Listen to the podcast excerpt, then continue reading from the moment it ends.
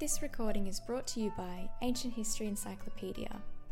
Saturnalia, written by Mark Cartwright and read by Saskia Moorrees.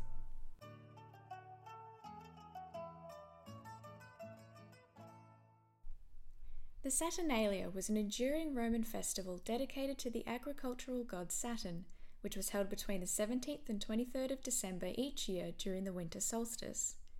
Originating from archaic agricultural rituals, the Roman festivities came to include a general round of gift giving, merrymaking, and role reversals, so that it became one of the most popular celebrations in the calendar, and certainly the jolliest. The similarities of some of its features and the timing pushed later into December overtime, suggest a strong influence on the Christian celebration of Christmas.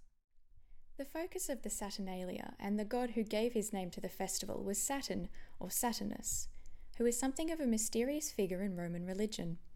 Depictions of the god in surviving art have him wearing a veil and brandishing either a sickle or a pruning knife, suggesting a close relation with agriculture and especially seed growing or seed corn. With links to indigenous Italian deities and perhaps too a version of the Greek god Kronos, he was regarded as a primordial deity who had taught humanity important agricultural skills. He was thought to have ruled when the world enjoyed a golden age of prosperity and happiness, hence the general frivolity of his festival.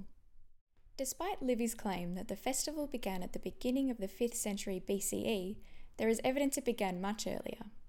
The Saturnalia enjoyed great longevity, for it was famously described in the 5th century CE work of the same name by Macrobius, who selected it as the setting for his dialogue, where the protagonists display a certain nostalgia for a time when Rome's pagan rituals were more prominent before the growing influence of Christianity.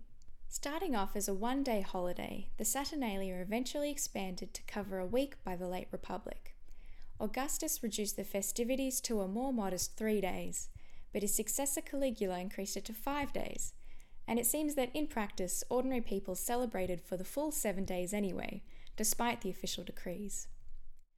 The Saturnalia was presided over by a king chosen especially for the occasion, known as the Saturnalicius Princeps, or leader of the Saturnalia. Sometimes he is referred to as the Lord of Misrule, as he was selected from the lowliest members of a household and given the right to conduct light-hearted mischief. It was a festive period when people gave gifts to one another. Slaves had the freedoms enjoyed by ordinary citizens and were now able to gamble, get drunk in public, and throw aside the cloak of decorum they were meant to present at any other time of the year. More informal clothes, synthesis, were worn by citizens instead of the usual toga, and there was a general round of feasts, partying, game playing, and merrymaking for all. These events made it the jolliest Roman festival in the calendar, a fact which led Catullus to famously describe it as the best of times.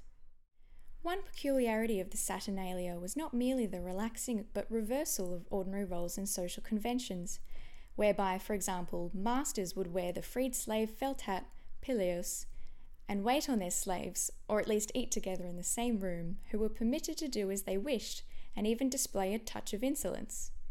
This element of the festival was perhaps a safety valve designed to release the social pressures built up over the year within Roman society's strict social conventions. The end of the celebrations was marked by the buying and giving of candles, such trifles as jellied figs, and especially the small terracotta figurines or sigilla, which were on sale in the special market, the Sigillaria. This fair gave its name to the last day of the festivities and it was traditional for people to give money to their dependents so that they could buy the cheap goods on offer there.